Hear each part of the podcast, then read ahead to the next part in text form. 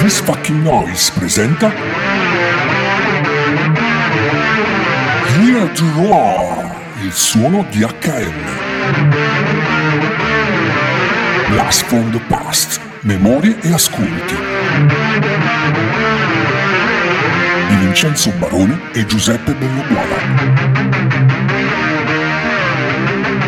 in collaborazione con il gruppo Facebook H&M, il primo nell'heavy metal official.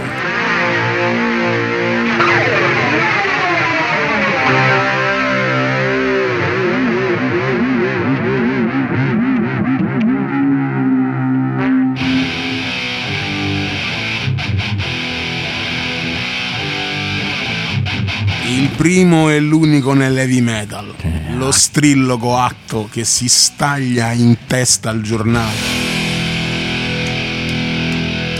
Al numero 15 di H&M, copertina con Scott Ian degli Anthrax.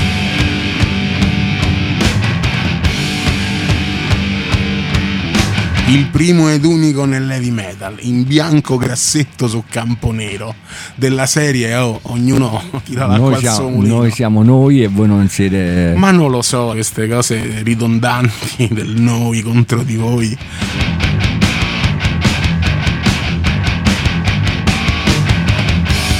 Vabbè, comunque il primo ed unico, che poi non era vero, perché parliamoci chiaro, ce ne stavano anche altri, dai. La storia ci insegna che c'era giustamente fatto spazio anche ad altri, c'era posto per tutti. Comunque il primo sì, unico forse.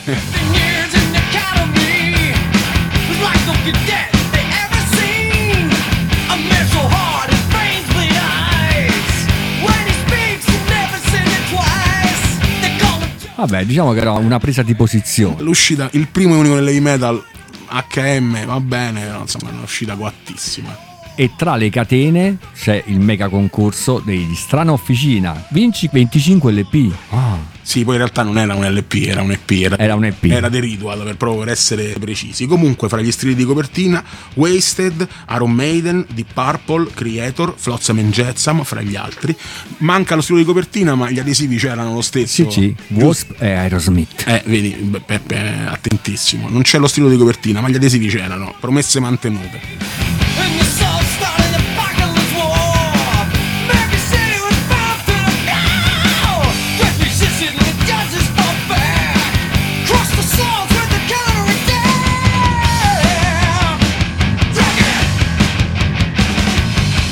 E a proposito del concorso per la Strana Officina, la band è in fermento. Allora, dalla Toscana stanno preparando questo mini album che verrà poi anche regalato sotto forma di alcune copie ai fan che dovevano rispondere a una semplice domanda, a una semplice richiesta. Qual era?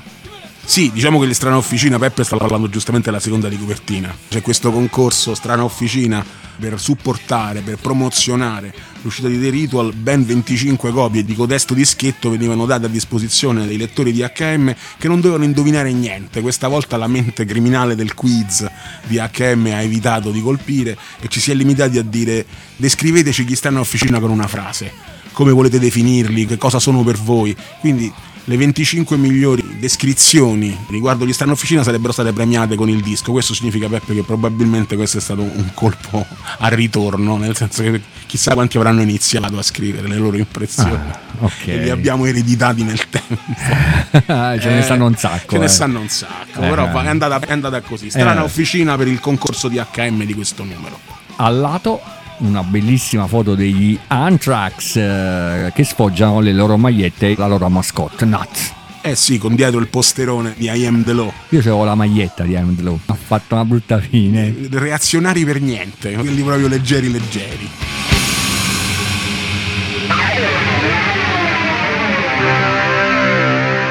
Le notizie non mancano di colpirci con i loro colori, anche questa volta molto sgargianti. Giallo e nero è questa preponderante. Insistenza sul giallo nero a quadretti un po' inquietante, però le notizie erano belle succulente, si va dai nomi più grossi ai nomi più piccoli, si parla del nuovo album in arrivo dei Def Leppard, che avrebbe dovuto chiamarsi Hysteria, poi non so com'è andata in realtà, tu ti ricordi? Non mi ricordo. Mannaggia, comunque la produzione dell'album subì un ritardo all'epoca perché il produttore Matt Lange ebbe un incidente. Di macchina. Erano sfigati in quel periodo.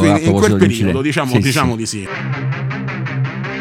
Un'altra notizia molto interessante riguardava invece gli Angel Witch, che avevano sotto il contratto che li legava alla Killer Watt Records a causa della scarsa opera di promozione effettuata dalla etichetta stessa. Diciamo che in tempi non sospetti c'era già chi si occupava con una certa assiduità, con una certa puntualità del fenomeno cover.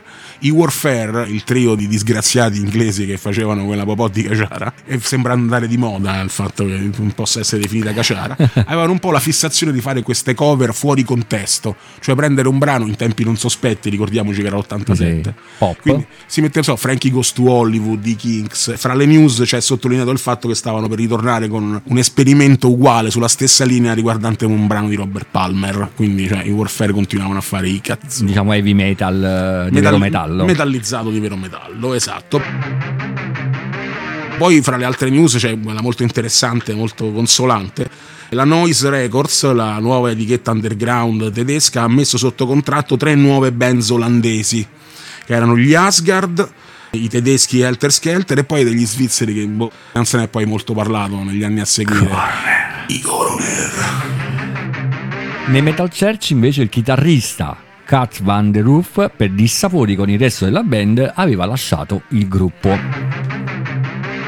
C'è poi la notizia che il nuovo drummer degli Slayer, che in realtà non era il nuovo drummer, era quello che era stato incaricato di finire il tour dopo l'abbandono di Dave Lombardo, che era Tony Scaglione dei Whiplash, è stato fatto fuori dal gruppo. In realtà diciamo che in un battibaleno a fine tour non fu confermato, iniziò la ricerca di quello che poi vedremo essere il nuovo batterista degli Slayer. Comunque è certo il tour europeo di maggio, e a Milano sarebbero venuti il 5 maggio come unica data italiana, e poi vedremo chi c'era dietro i tamburi.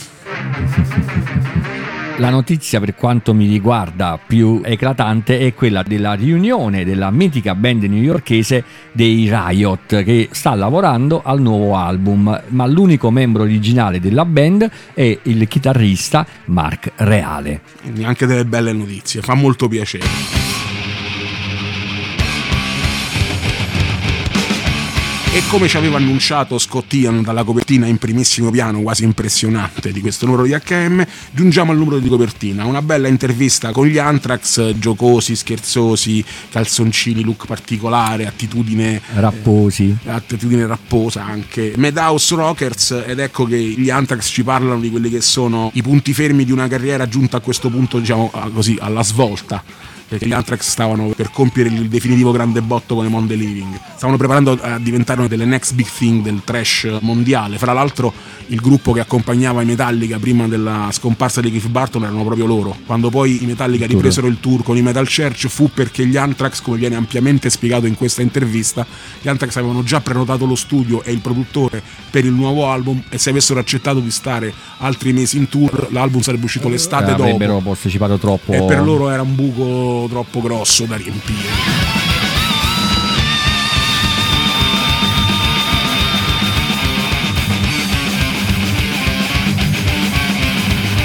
Tra l'altro l'album era veramente molto eterogeneo, perché c'era il rap, c'era il metal, c'era il thrash metal, ma c'era anche il blues, era una contaminazione totale. Ai tempi dell'intervista l'album era di lì ad uscire, non era ancora uscito, quindi si parlava di Mondelini col seno di prima, perché fondamentalmente gli Anthrax parlano di brani, descrivono anche il singolo sulla fiducia, nel senso che la gente leggeva, non è che uno conosceva i brani, in effetti realmente fisicamente non era ancora uscito. No, il carattere dell'intervista è un pochino più generico, a parte promuovere il disco, ed era comunque in anticipo rispetto alla sua uscita, si parla dei perché e dei per come, sia del look che dell'attitudine che dei testi, di come considerano il thrash, di come vedono loro stessi rispetto al fenomeno che si sta diffondendo, il loro essere diversi anche dal punto di vista geografico rispetto alla centralità del thrash della costa opposta, perché qui stiamo parlando di gente di New York rispetto al botto del trash che veniva da Los Angeles oppure San Francisco, Bay Area, dalla California. C'è un po' tutto dentro, devo dire che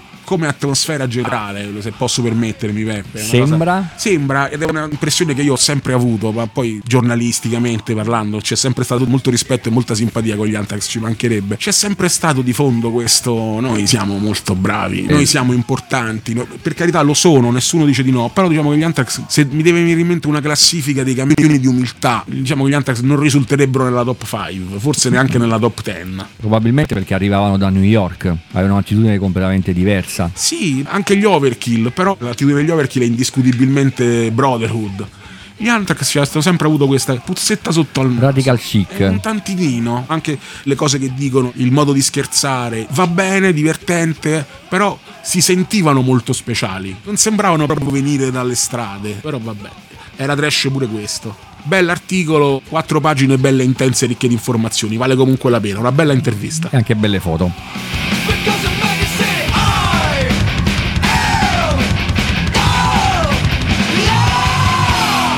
Proseguendo, ci imbattiamo finalmente nella H&M compilation con alcune sorprese. Trema Italia, non sai cosa ti aspetta.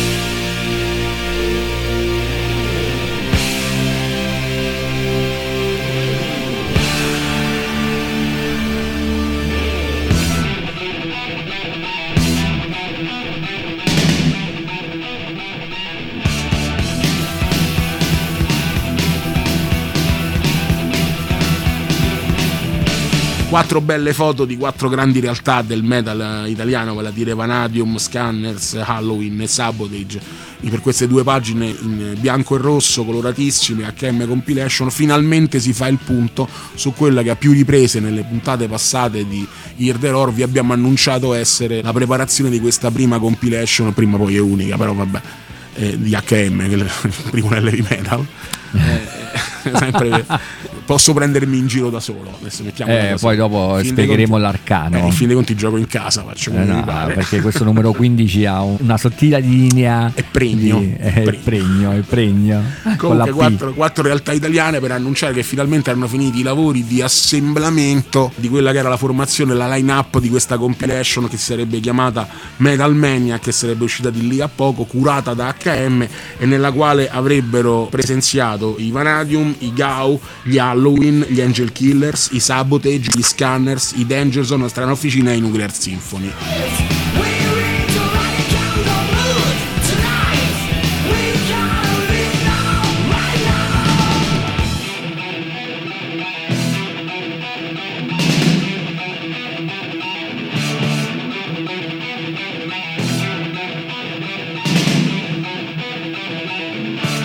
E fino a qui ci è siamo. Tutto a posto. Poi gli Outrage, quintetto trash romano, e poi gli Angel Killers, altra trash band cremonese, ancora Strana Officina. Allora vi spiego, quello che Peppe sta leggendo è l'articolo didascalia, descrizione della fine della selezione dei gruppi per la compilation Metal Maniac. In questa descrizione a firma di Francesco Adinolfi, che era il caporedattore di Geo 2001 e collaboratore principe redazionale di H&M, in questa presentazione butta dentro il gruppo di cui mi onoravo di fare parte, quindi gli Io pensavo di avere una copia bacata. No, la copia che tu hai è quella autentica, taroccata. L'insieme delle formazioni è quello che ho detto. Diciamo che questo qui degli Outrage fu una sorta di scherzo fatto a un rookie, vale a dire da questo numero di H&M ho iniziato a collaborare per H&M, quindi facevo parte della famigliuola, e Francesco Adinolfi, per farmi lo scherzo da nonno, mise gli Outrage nella descrizione della compilation perché sapeva che io ero il cantante di questi. Ecco, in realtà non c'è mai stata l'intenzione di mettere gli Outrage in una compilation che doveva essere il quadro del metal italiano. Comunque la cosa che era stata detta era che noi eravamo il gruppo più truce e quindi era giusto dare spazio ai truci. Poi è chiaro che il nostro posto fu preso molto più degnamente dai Nuclear Symphony, e saluto e rispetto tuttora, per cui poi gli altri sono stati buttati dentro da Adinolfi. Per la gioia di grandi e piccini sono entrato da questo numero a far parte della famiglia di H&M, ma ci arriviamo piano piano, non spoileriamo.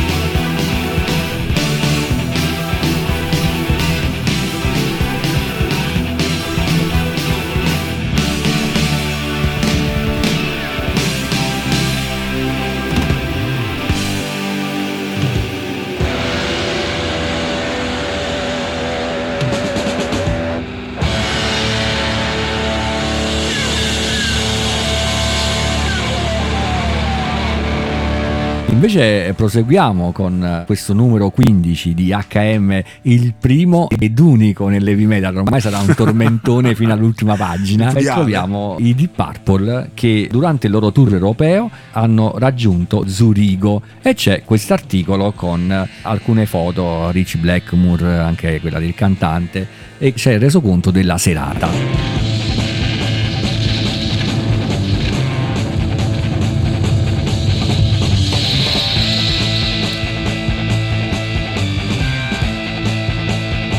Un bell'articolo di Alex Holka, devo dire, fatto molto bene, con la sua consueta capacità di descrizione, un ottimo giornalista, devo dire. È una cronaca, non è un'intervista, non è un elenco di pezzi, non è una recensione del concerto strettamente detta. Diciamo che è un articolo di colore che raccoglie dalle impressioni artistiche a quello che è stato l'impatto con il pubblico, a quella che è stata la scelta della scaletta, un'analisi molto bella, molto profonda. Non si fanno più, adesso non lo dico per fare il vecchio, però questo modo di recensire una giornata è un concerto, è tutto il fenomeno del gruppo che suona al concerto, non si fanno più gli articoli così, si tende a non scriverli più. Una volta erano, secondo me, un po' il pepe del fare il mestiere di giornalista, nel senso che era divertente fare un diario di bordo e raccontare com'era andata dal punto di vista proprio di quello che stava vivendo in quell'occasione, invece che la cronaca fredda e sbrigativa, proprio parlare della giornata, delle impressioni, del perché sei lì, con che animo sei andato, quale di Purple vai a vedere, se speri di vedere il passato, se speri di riconquistare il futuro. Due belle pagine, sono quelle letture che io trovo assolutamente edificanti.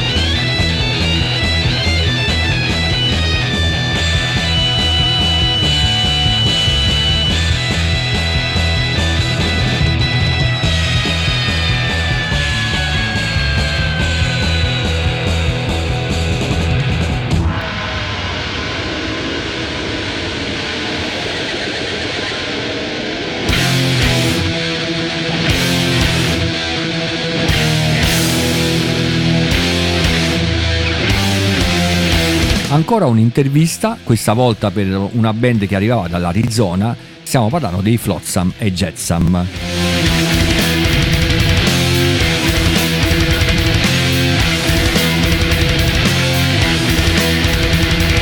Tra l'altro, l'intervista curata da Alessandro Massara mette in risalto il fatto che era da poco uscito dalla band Jason Newsted, che era entrato invece nei Metallica, per cui tutti quanti volevano sapere questa storia, che cosa sarebbe successa alla band. Sono diventati famosi dopo questo fatto, sono diventati più famosi. Sulla scia di un'inclusione, cioè il loro leader, il maggiore compositore, scrittore di testi, bassista Jason Newsted se ne va nel gruppo più grosso del momento. È chiaro che il gruppo da cui proveniva Jason Newsted non poteva che salire agli onori della cronaca. Si è fatto valere, anche perché l'intervista, giustamente, in modo giornalisticamente molto indovinato, è fatta al nuovo bassista. E quindi sarà bella questa cosa, esatto, molto interessante. Fra l'altro, che non era uno esattamente di primo pelo, nel senso che era stato il bassista dei Sentinel Beast, dei quali era il leader.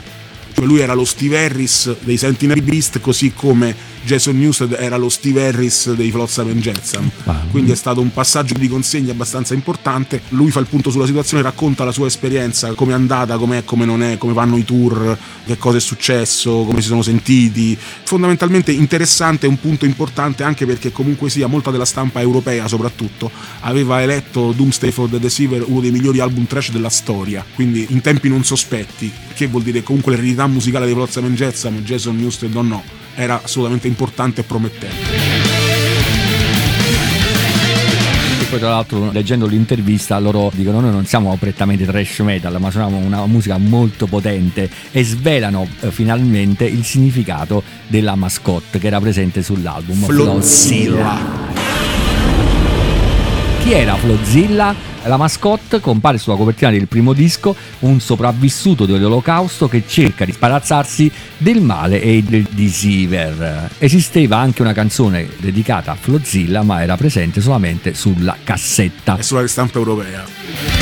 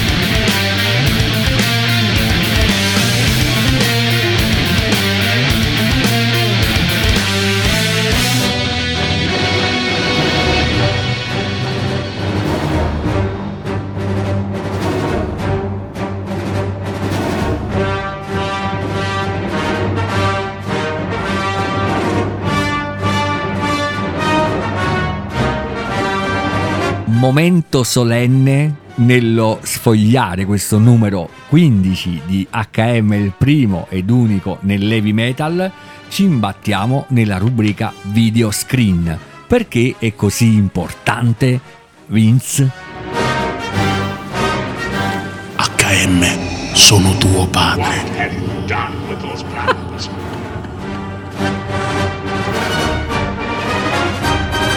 Ebbene sì, a parte questo sfottò fonico terribile, sì, diciamo che nella prossima pagina di H&M c'è la rubrica video screen, vengono recensiti in modo sublime 3 VHS, Come Out and Play dei Twisted Sister, Hot and Heavy, che era una specie di compilation giornale di bordo sull'andamento della scena metal internazionale, e poi Yngwie Malmsteen's Rising Force Live 1985.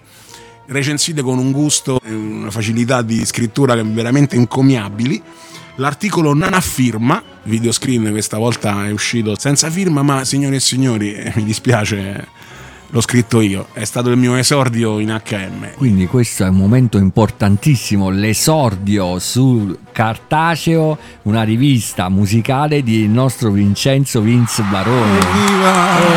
Bravo! Il mio emozionantissimo esordio, sono stato contento, sono stato messo in mezzo amabilmente da Federico Ballanti, il quale insisteva, oltre che la consegna dei dischi che io mi dessi da fare per scrivere, mi aveva fatto fare un articolo di prova che era appunto a questo numero della rubrica video screen, che mi era stato detto che non serviva a essere pubblicato, dovevo darlo come prova. Lui invece come sorpresa mi fece prima Adinolfi lo scherzo degli Outrage nella compilation e adesso lo scherzo mio. Onestamente la prima cosa che hai pensato quando hai visto quest'articolo? Speriamo che mi paghino. Adesso per carità io non sono nessuno, però l'insistenza c'era stata, ero sicuro che avrei iniziato a collaborare, io facevo il commesso in un negozio di dischi, quindi nei ritagli ero anche contento, quindi ci mancherebbe. Io da grande volevo fare giornalista, Quindi è molto importante questa cosa. Sì, sono andato da mia madre, mamma, questo l'ho scritto io. Quindi in una eventuale tua autobiografia ci sarà questa cosa scritta nelle prime pagine. In braille. Ho iniziato con la rubrica video screen. Ebbene sì, il mio esordio nel lato oscuro è stato video screen nel numero 15 di H&M. Yeah. Heavy metal.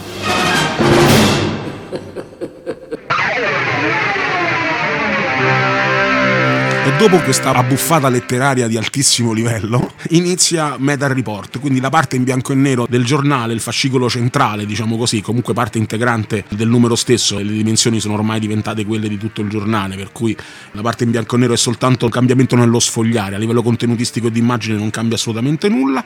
Inizia con un primo articolo molto interessante intitolato Glitter Babies, curato dal buon Alessandro Glam Massara, lo dico con la massima simpatia, un articolo che fa un po' un escursus su quelle che sono state le radici di un certo modo di intendere il rock del travestimento, quindi T-Rex, Sweet, Gary Glitter e Slade in un'unica parata di foto e di testi molto interessanti.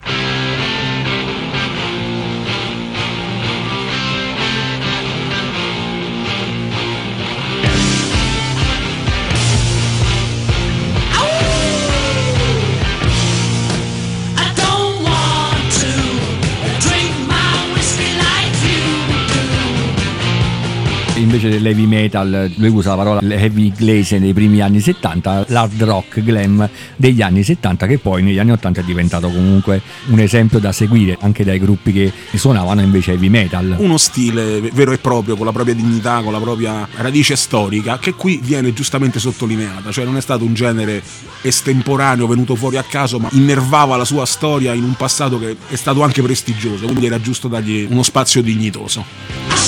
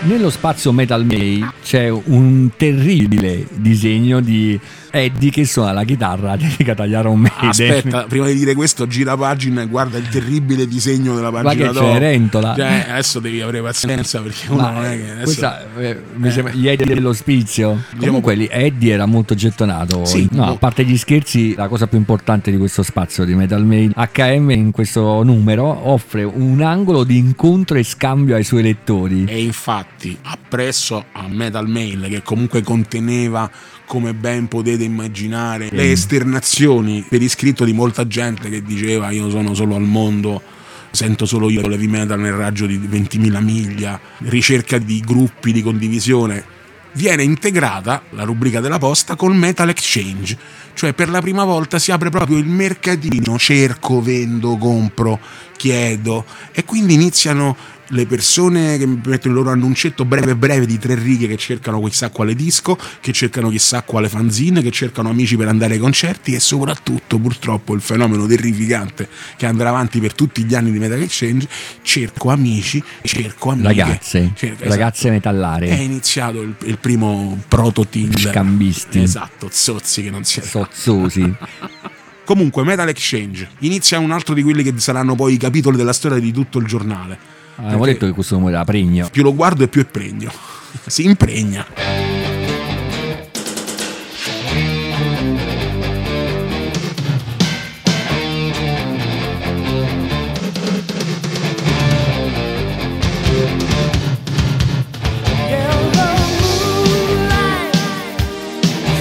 Krokus, la cronaca di una sconfitta, il ritorno a casa. Nelle prossime 2 pagine si analizza un po' la sconfitta dei Krokus in terra americana, con molta serietà, con molta serenità viene raccontato il reinsediamento dei Krokus in quella della nazione natia, quindi Svizzera, dopo che i due tentativi di tour e di diffusione del nome Krokus in terra statunitense, diciamo che non finirono esattamente in gloria, hanno lasciato perdere e sono tornati a casa. Hanno fatto bene, anche perché c'erano stati anche altri gruppi, no? Che avevano cercato di andare verso il mercato americano, però avevano anche loro fallito, tipo come i Saxon, per dire, cioè non ci erano riusciti. Con la differenza che, con una certa disarmante onestà, in questo caso Fernando Von Arba ammette tranquillamente: adesso faremo un album, che poi divenne Hiad Hunter, faremo un album duro per riconquistare il pubblico che abbiamo tradito con l'album fatto in America, perché non siamo noi. Anche l'artwork era molto diverso rispetto anche a quello. Anche il look, lui stesso ha detto in questa intervista, dice che si erano resi ridicoli, glemmettoni, cioè i Krokus. Una cosa che ho notato rileggendo l'intervista è che però loro cercano anche di non essere accomunati alla scena svizzera.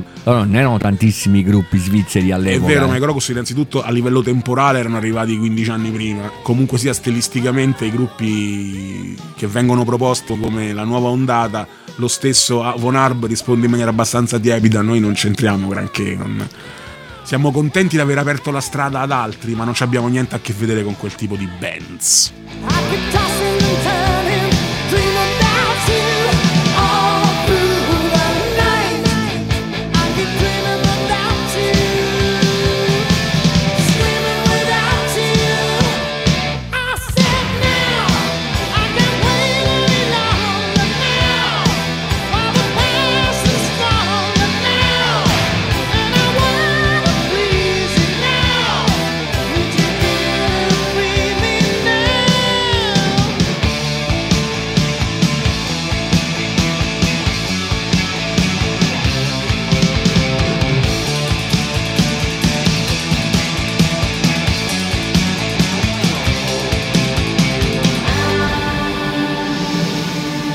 E restando più o meno da quelle parti arriva il Panzer Metal dei Kreator, gruppo trash teutonico più duro e più amato nel loro paese. Qua è come il primo e l'unico nell'heavy metal,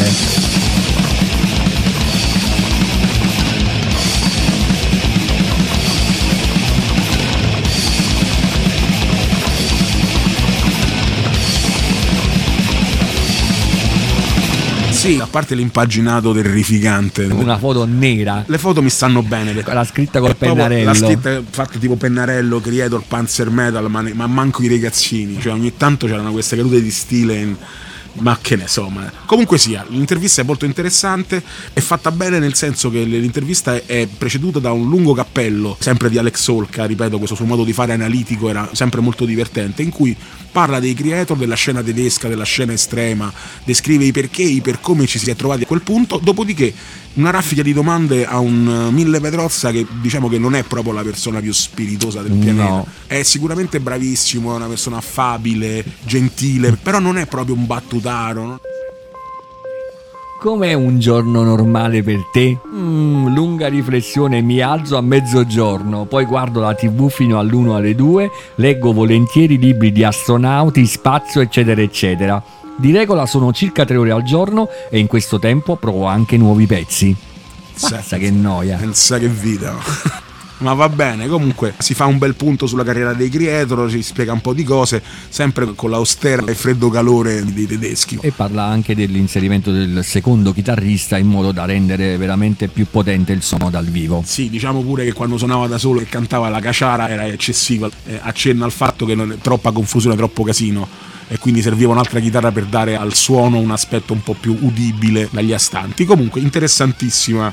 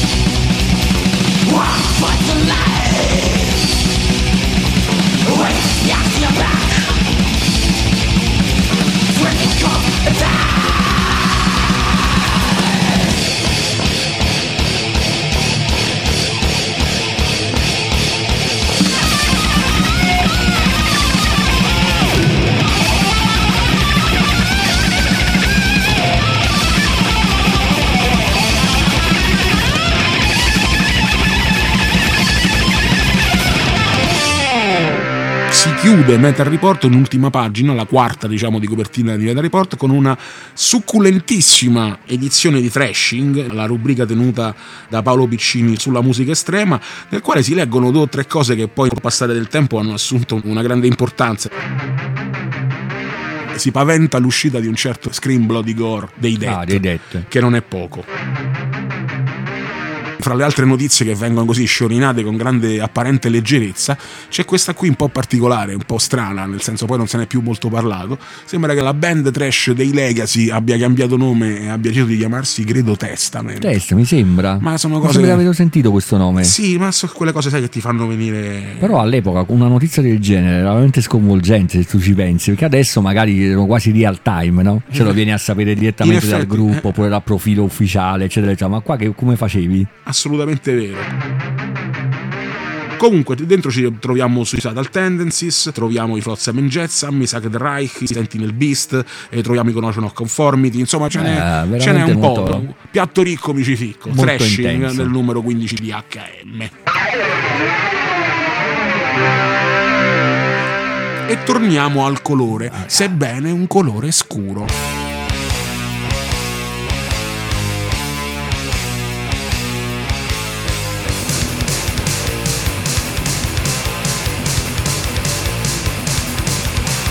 Sì, After the Dark, intervista con i Metal Church, che erano da poco arrivati in Italia con i Metallica. I protagonisti dell'intervista sono il cantante, pace all'anima sua, David Wayne, e il chitarrista Craig Wells. 3 pagine belle ricche in cui i Metal Church fanno il punto sulla situazione, fanno il punto sul tour. Loro erano subentrati quando i Metallica hanno ripreso le date dopo l'interruzione per la drammatica scomparsa di Cliff Burton. I Metal Church danno l'idea di essere delle persone presenti a se stesse, che si rendono conto della loro diversità anche da tutto il fenomeno thrash metal vero e proprio. Erano compagni di etichetta dei Metallica, perché erano 2 gruppi dell'Electra, quindi il fatto del tour è meno sorprendente di quanto poi si possa immaginare, cioè il era stato scelto a ragion veduta. Per quanto molto diversi, la natura melodica e quasi power dei Metal Church si distingueva comunque dal calderone thrash, però questa cosa non ha impedito ai 2 gruppi di stabilire una grande compattezza. Mostrano di essere, nelle dichiarazioni che fanno, un fuoco di fila di domande abbastanza netto, abbastanza importante, di una certa portata e profondità. I Metal Church non si fanno scrupoli di rispondere sempre con grande onestà, molto diretti, molto sinceri. Poi tra l'altro anche l'intervistatore glielo chiede: non vi disturba un po' il fatto che magari la gente venga a vedere solamente Metallica, poi se ne vanno oppure non? Sono i primi ad ammettere che era la prima volta che venivano in Europa, quindi non avevano scelta, o con un gruppo più grosso e più famoso di loro, oppure era inutile pensarci anche. Per cui anzi si sono resi conto che ogni sera, pur se tutta la gente andava a vedere solo i Metallica, comunque, si portavano via qualcuno. Anche perché erano molto potenti dal vivo in quel periodo. Un gruppo decisamente all'altezza, anzi forse devo dire che a posteriori, Giuseppe, a ripensarci, forse un gruppo strettamente trash non avrebbe avuto il seguito dello spazio, perché comunque sia giocavano in casa dei mostri numero 1 della cosa, per cui forse non sarebbe stato il caso. Quindi la scelta artisticamente così varia è indovinatissima.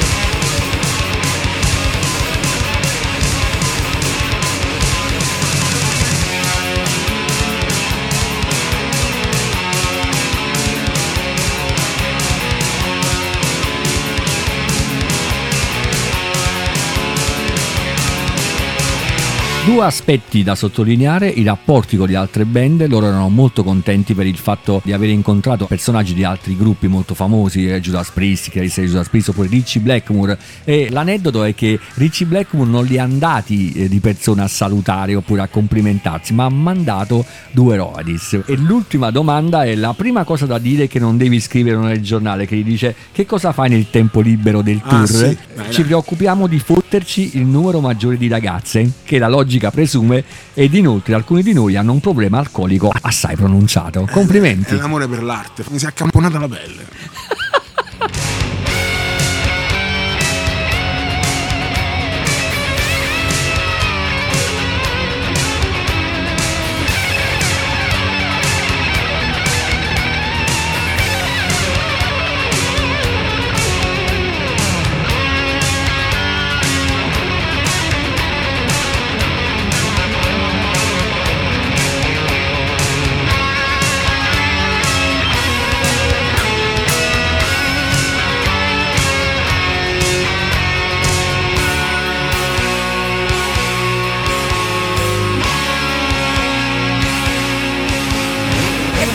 psychopath with a loaded gun, killing all your neighbors. Would you stand or run? Cause just the other day I heard the newsman say, enemy missile spot and coming out our way. Beyond the line of death. Beyond the line of death. He says he'll get you if you dare defy him. You laugh at his orders, cross over the line. Over the line. Over the line. Over the line.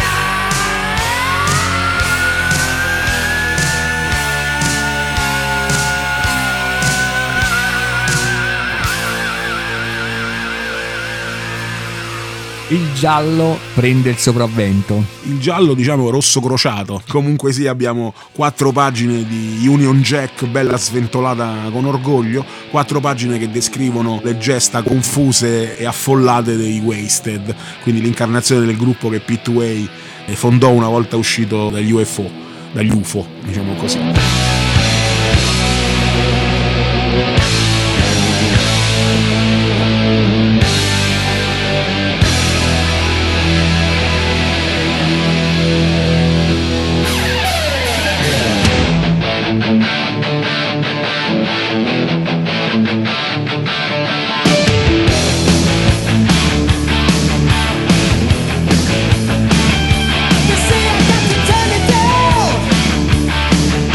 Quattro pagine di descrizione di 257.000 cambi di formazione. L'articolo in sé, l'intervista, si concentra su questo andamento della carriera del gruppo, per cui la formazione è nuova, lui si sente a suo agio, ha litigato con questo perché ha discusso con quell'altro che in realtà è andato a suonare con quelli prima ma poi anche con quelli dopo, poi il nuovo gruppo adesso. Praticamente il succo dell'intervista è: sì, ci siamo ammorbiditi, siamo un gruppo sempre guitar oriented ma non più tosto come prima, e ci proponiamo in maniera anche più diligente, più disciplinata. Insomma, erano diventati, invece che dei lazzaroni del rock and roll, erano diventati un po' più dei signorini.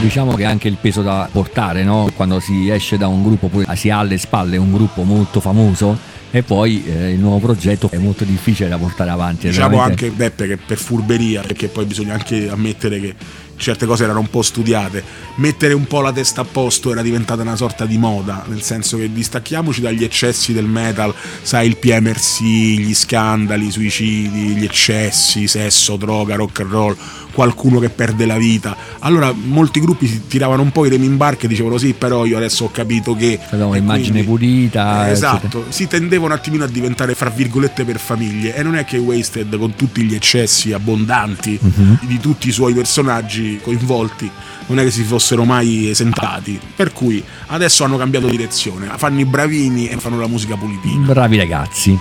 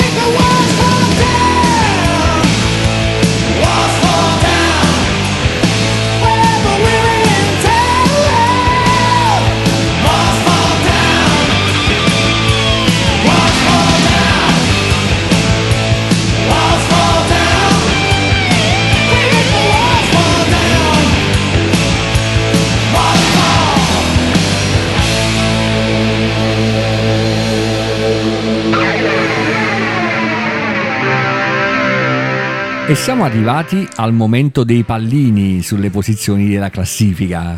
I pallini di chi? Dei miei pallini che mettevo. Il che è inquietante.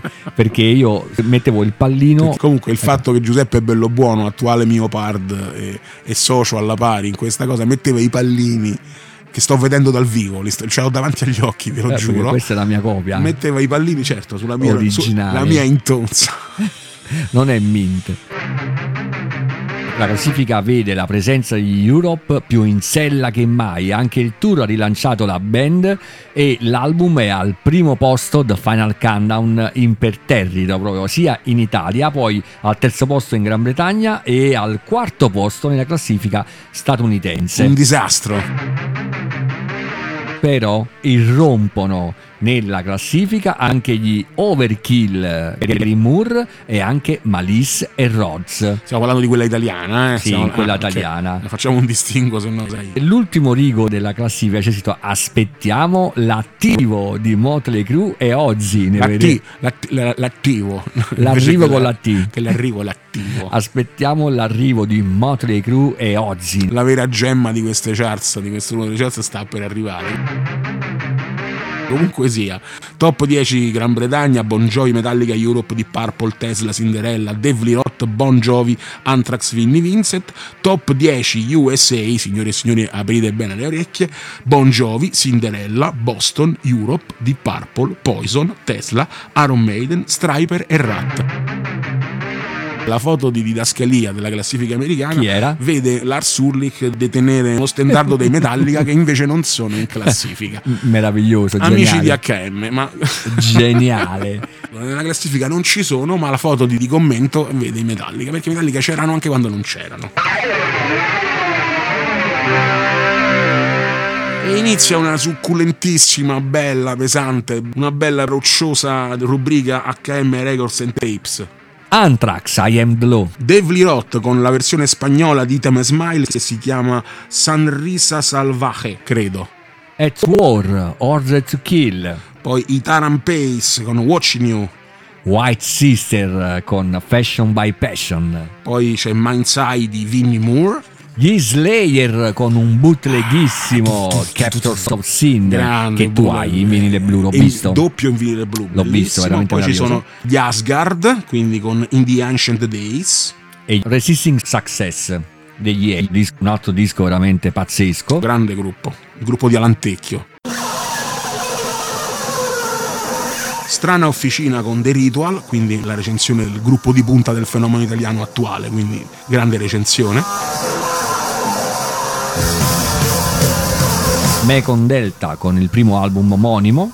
Poi i Castle Black con Another Dark Carnival, fra l'altro un disco che non era male. E per chiudere Malice, License to Kill. Discone. Disco assoluto.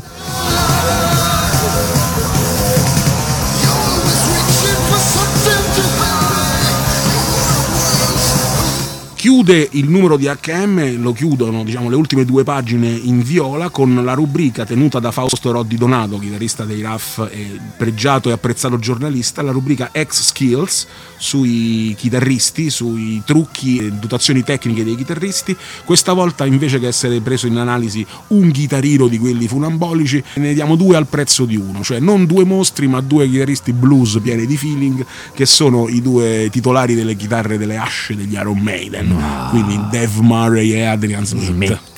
Interessante leggere le schede tecniche sia di Adrian sia di Dave, soprattutto per le casse che usavano durante i loro concerti dal vivo, almeno all'inizio, nel primo periodo. Adrian Smith usava 2 casse Marshall 4x12 e l'amplificazione comprendeva 3 testate Marshall 50 watt e altre 2 testate che sembravano chissà cosa, però invece adesso col seno di poi qua si ragiona con 10.000 watt, 100.000 watt, quindi voglio dire erano proprio altri tempi. E le corde invece che usava sempre Adrian Smith erano da 0,09 a 0,44 come spessore. E Dave Murray invece? Usava più o meno la stessa amplificazione, sempre con un rack contenente 4 amplificatori di 50 watt Marshall, e poi le corde erano diverse come scalatura, partivano da 0,09 e arrivavano a 0,40. e gli effetti erano tutti assemblati in una pedaliera che poi mandavamo live. Abbiamo fatto anche il nostro momento di divulgazione tecnica, quindi se qualcuno è così malato adesso sa certe cose. Potete andare a rispolverare il vostro numero di H&M e certo, leggere tutti i dettagli tecnici e se delle noi, schede. E noi allora che ci stiamo a fare? Infatti.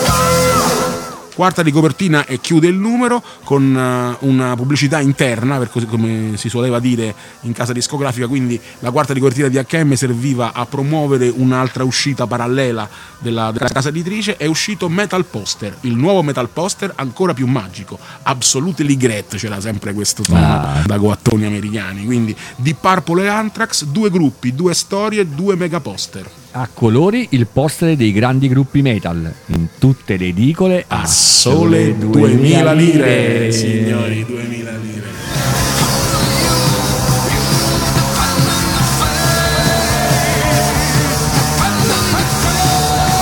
E sul prossimo numero, Peppe? Venom, Back in Black. Azzo.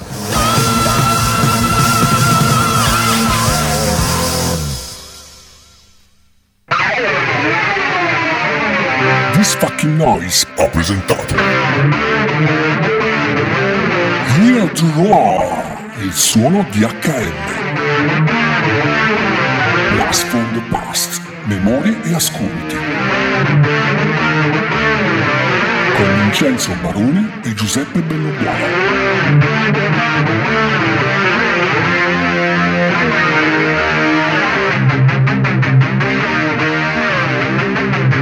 Collaborazione con il gruppo Facebook HN, il primo nell'heavy metal official.